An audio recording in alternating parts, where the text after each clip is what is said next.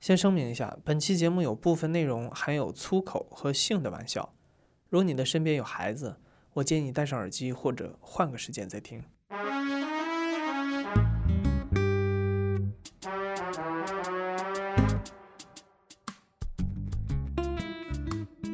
你好，欢迎收听故事 FM，我是艾哲，一个收集故事的人。在这里，我会用声音纪录片的形式，带你跨过田埂。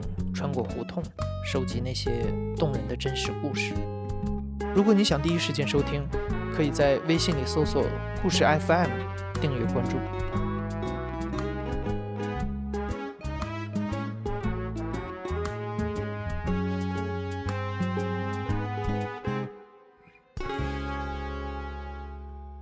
这采访是我在去年做的，当时起因是因为去年夏天有一篇文章刷爆了朋友圈。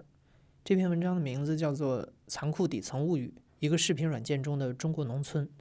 在这篇文章中提到了一个手机 App，叫做快手，它在四五线城市和乡镇地区非常流行，而此前很少有一线城市的居民注意到它。这次之所以吸引了他们的注意力，是因为文章中提到快手玩家经常有一些博出位的玩法，好比以自残的方式吸引粉丝。有的拿二踢脚扎自己的裤裆，有的生吃活蛇，甚至是驱虫。所以我就很好奇，快手的玩家究竟是怎么创作的？他们的生活是什么样的？他们真的残酷和底层吗？我现在所处的位置是吉林省吉林市永吉县口前镇。口前镇是永吉县的县城所在地。我今天带你去见一位快手玩家——吉林飞龙哥。我叫飞龙，嗯，今年二十九岁，吉林的，一五年的年末吧开始玩，一直玩到现在，玩快手，拍一些搞笑的段子，给大家搞笑。飞龙哥的身材有点胖，光头，他胸前有一条飞龙纹身，一直延伸到胳膊上，后背是一个巨大的关公像，盖满了整个背部，他脖子上还挂着一长串我叫不出名字的珠子。手上戴着一枚硕大的金戒指，因为前一天晚上他直播到后半夜，所以我跟他见面的时候，飞龙哥还是有点没睡醒的样子。在快手上有两种节目形式，第一种就是他前一天晚上做的直播，玩家和粉丝实时互动；另外一种是小视频，玩家制作内容供粉丝娱乐。其中最受欢迎的就是飞龙哥制作的这种搞笑段子。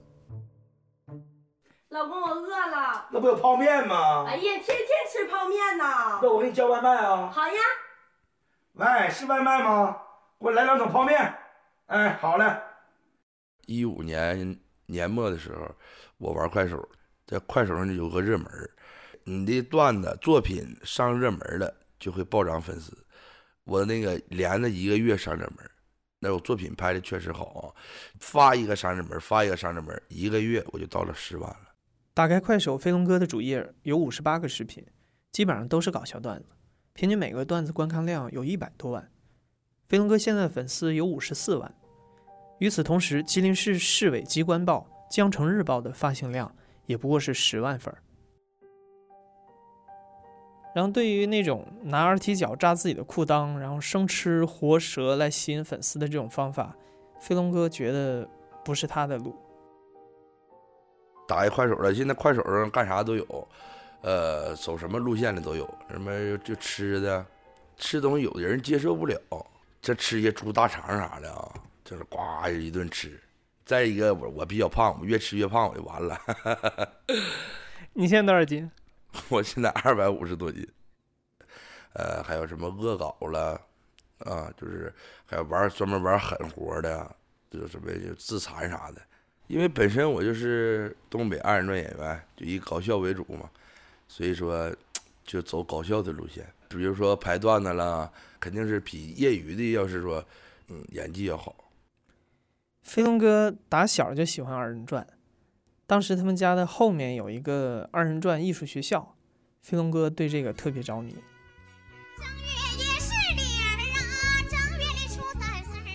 嗯，从小反正一般人，反正从小孩的时候就听不懂二人转，就是唱那些正戏啊，都听不懂唱的是啥，我都能听懂。啊，反正就是对这二人转，反正挺有天赋的吧。完了，我天天跟那帮小孩天天在一起，感觉处的挺好的。完了，我父亲说，要不然你也学二人转就得了。我说那去呗，就这么的就去学了。然后就这样，飞龙哥小学还没毕业就去学二人转了。刚出道那年，他才十四岁，需要他的母亲陪着他全国各地到处去演出。那拎皮箱嘛，里边装的道具了，或演出服了，平时穿的衣服了，也小，家里不放心呢。我这母亲陪着我坐火车啥的。其实我学二人转的时候，以前二人转比较说，呃，说下九流啊这种行业。后边像人赵本山老师拍完那些电视剧了，这二人转爆火了，走向大雅之堂啥的。你像赵本山那帮徒弟了，你演演一场了，像出名那些，像小沈阳啥的了，出场费一场都好几十万啥的。飞龙哥说，二人转演员现在基本上是垄断了快手上搞笑类的视频，绝大部分人他都认识。飞龙哥刚开始听说我要采访他，他有点犹豫的说：“我的段子可有点黄。哎，老妹儿买啥呀？你家有成人的玩具吗？哎，老妹儿，你看这行不？我哥这有点小啊。这有点小啊。啊，老妹儿，你看这个呢？这这小啊，哥，你那后边那红的拿出我看看呗。去你妈！你疯了？这是他妈灭火器呀！”其实性和政治是西方脱口秀中最喜闻乐见的两种主题。在去年，有很多人都看过亚裔笑星阿里旺的脱口秀，他的表演当中尽是黄段子。Asian men are the sexiest. They got no body hair from the neck down. It's like making love to a dolphin.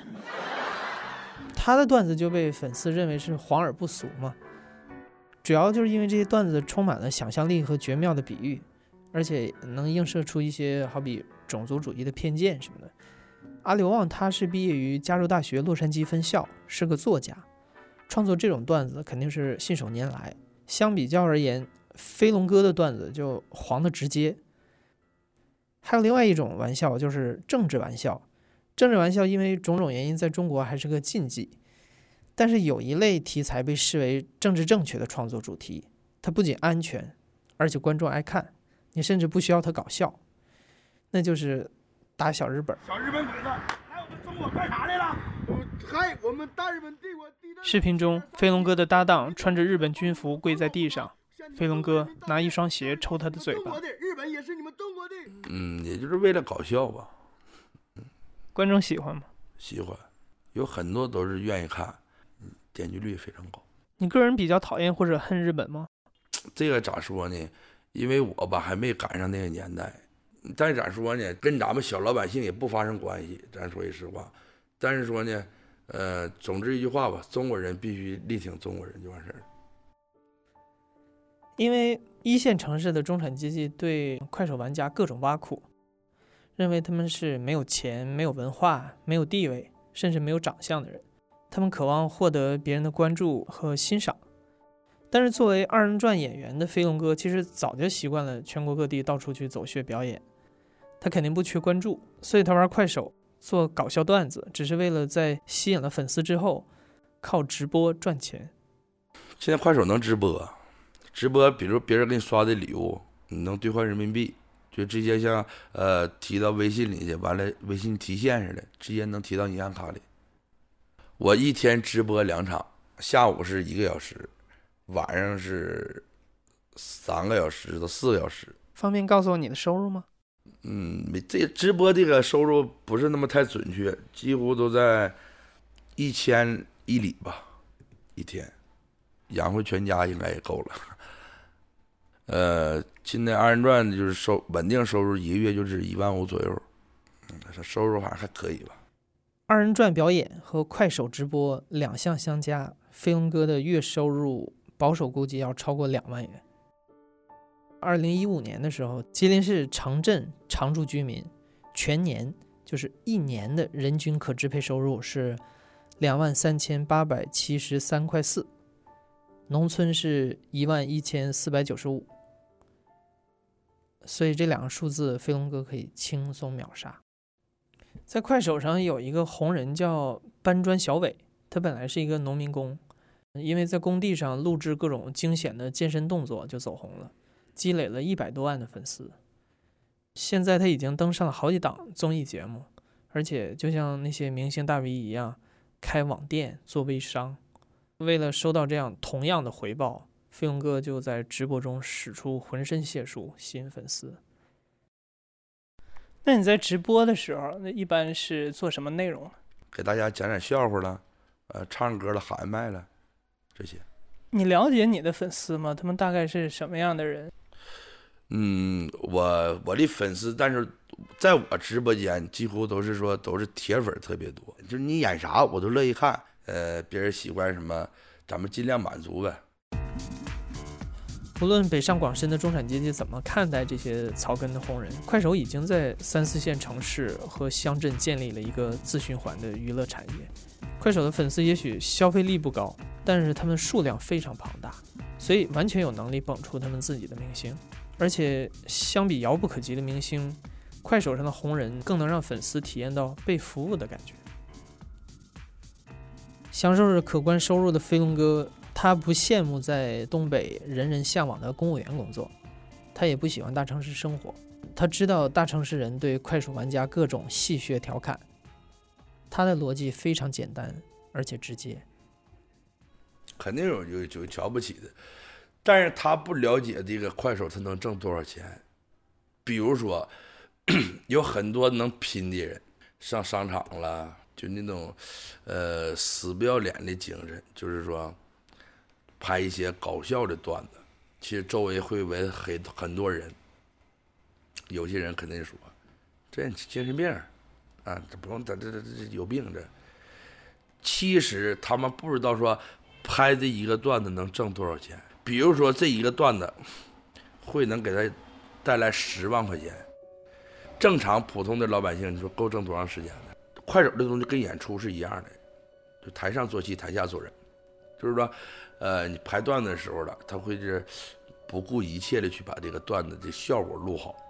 比如我演傻子，就演的越傻越好，别人一看没有瑕疵，就这种效果。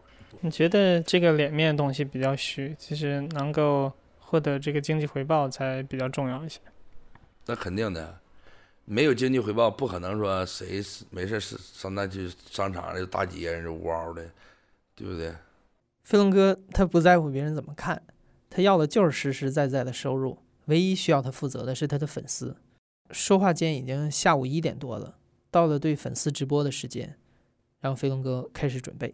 这是麦克风，电容麦，就是喊麦啥的，唱歌什么用的。这是声卡，完了在电脑上，呃，出就播放的什么配的笑声啊，各种音效啥的。这是干嘛用的？这个啊，手机支架，你直播也用手机直播，不用电脑直播。这笑声了，呃，就是完了放的各种曲儿啥的，比如说谁刷礼物了，放歌啥的了。我最爱的爱就这里啥音效都有。飞龙哥把手机放到支架上，点开了直播。进来就刷礼物啊！欢迎绅士啊，感谢绅士啊，欢迎爱谁我老铁，欢迎啊！今天。开播有点晚点。每当有人进入直播间，飞龙哥立刻表示欢迎。欢迎我家文儿，欢迎文儿光临我直播间啊！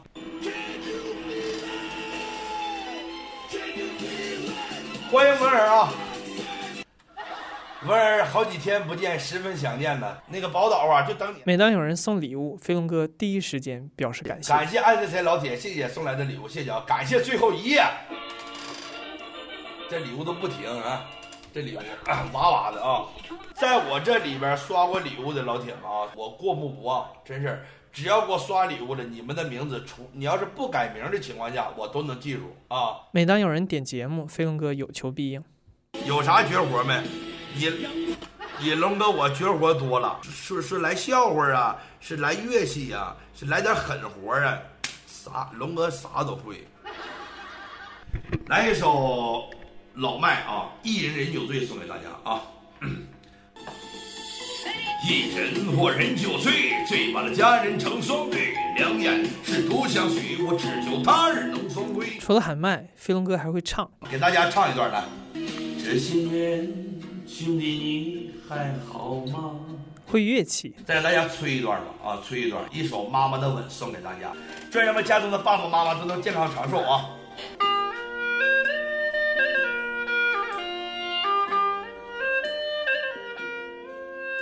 如今的快手上竞争也非常激烈，各类玩家花样翻新的吸引粉丝，有的甚至做的相当出格。但是现在快手非常复杂，不是想象的那么简单。就现在有很多人因为炒作，嗯，就是走进犯罪的道路。你可以给我举个例子吗？嗯，比如说现在比较大的网红，什么赵本六，因为炒作约架定点儿，在里边待着呢，啊，拘留十五天。我找到了赵本六在快手上约架的视频。装逼者，杀无赦，斩立决啊！鹤岗见，别说没有用的啊！鹤岗走一走，支持六哥，有一头算一头啊！别人别人北戴啊！这个视频发出不久之后，赵本六就跟他的那一众小弟开着几辆豪车，到鹤岗迎战青岛老四和内蒙古大伟。刚抵达鹤岗的时候，当地就出动了大批警力，把他们抓捕了。几乎就是约架，摆牌面，找点豪车什么的，都不是自己的，或者有的是花钱租来的，有的是通过朋友借的。就粉丝愿就是说句普通话吧，就是粉丝就爱凑热闹，哪块热闹往哪去，就这么事比如说现在你正经给他拍段子，有时候他不看，就爱看这些什么呃打架斗殴啥。但是其实他打架呢都不真打，就是炒作。呃，我我直播时候我也说了，我不想欺骗我的粉丝，因为粉丝得说就是我的上帝，衣食父母嘛，啊，得说就是说明知道这是个假的，确实吸粉，而且粉丝暴涨，但是我不想那么去做，我就想说拍一些搞搞笑的东西给大家。飞龙哥说，粉丝是他的衣食父母，他朋友圈里四分之一的人都是来自快手的粉丝。比如说，就是你直播的时候，有的粉丝给你捧场的时候，比如说人家给你刷的礼物刷多了，你就会给人交朋友，就自然而然就人人家钱也不是大风刮来的，既然人家给你刷礼物了，咱说句实话，就是说非常喜欢你，所以说自然而然就成为朋友了。就是现在，我现在正在努力的，就是把这个快手做到更好。就是让更多粉丝能看着。飞龙哥的父亲是个司机，开过出租车、货车。飞龙哥小的时候就一直跟着爷爷奶奶在农村长大，后来父母关系不和就离异了。飞龙哥觉得他们对自己有点不负责任。呃，因为我的家庭吧，嗯，家庭状况不是那么太好，我父母是离异的，嗯。全靠我自己去奋斗。结婚之后了，说呃有车了，有房了啥的，之前什么都没有，而且就是没有说没有人帮，全靠自己去拼搏努力。就咱们现在都是，你生个儿子不得说负责任吗？第一了，呃，给你置办房了是吧？房得有吧？呃，娶媳妇啥的都得需要钱啥的。就是这一块，就我父母就是没花过一分钱。你觉得他们有能力，但没有帮助你吗？嗯，能力肯定是有，但是说呢，呃，反正也是，也是没有办法吧。因为我父亲现在在监狱，嗯，在监狱，我母亲也改嫁了，但是我我爸我也不靠他们，但是呢，都想说父母能帮一把。飞龙哥没有跟我讲他父亲入狱的原因。他不愿意提这段事儿。飞龙哥很自豪自己是白手起家，有今天的收入和一个恩爱的媳妇儿。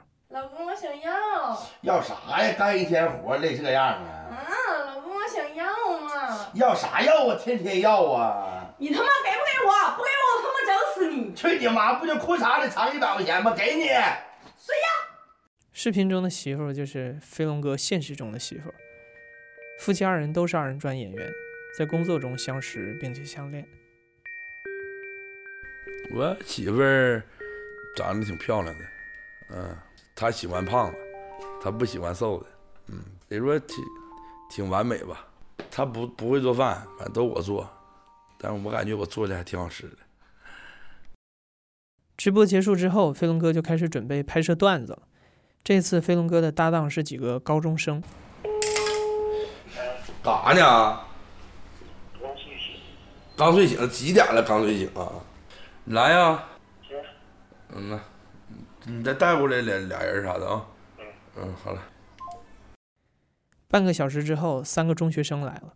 介绍一下，这个是那个寇爱哲，你看，啊，呃，魏小宝，魏小宝还在读高二，他在快手上的 ID 叫宝岛，和飞龙哥一样做搞笑段子。我见到他的时候，他的粉丝三万多，现在一年多过去了，昨天我刚查了一下，现在已经暴涨到一百一十万。你们俩是同学吗？嗯，嗯，咱仨同事，反正快手能养活我去。现在快手也可以养活你了吗？嗯，差不多。接广告，我我三万粉丝接广告一天能二百块钱，啊，完了要是平常直播的话，正常直播是每天是五十多，啊，要是好一点的话，每周到周日抢榜的时候，呃，能能挣个一二百。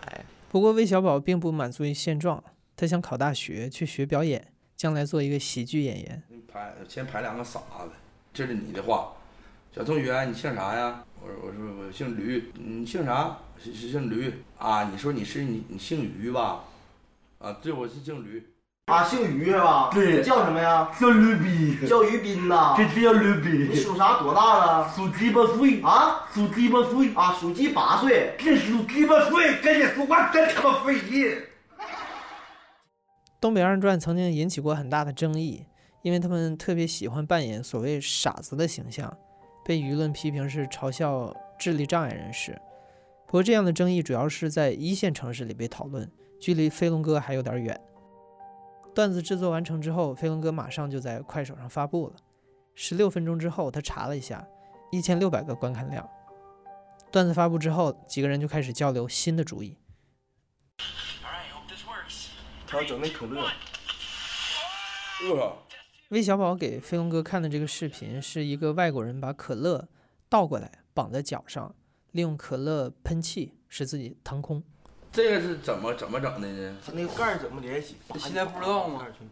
说外国气儿可乐气儿比中国可乐劲儿大，但是你它是三瓶，多整几瓶呗，四瓶脚底一个脚放四瓶，然后怎么整让能喷起来？不用喷像它那么高，喷喷起来一点儿就行。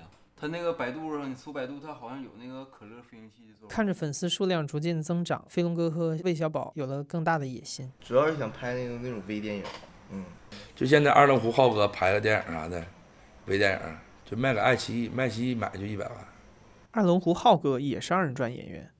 二零一二年的时候，他拍了一部电影叫《四平青年》，一炮走红。虽然这个片子的图像质量非常差，但这个由农村混混、城里黑老大、富二代、杀手这些元素编织而成的故事，更贴近农村生态，非常接地气。二龙湖浩哥现在已经登堂入室，拍摄了好几部网络电影，进入了主流娱乐业。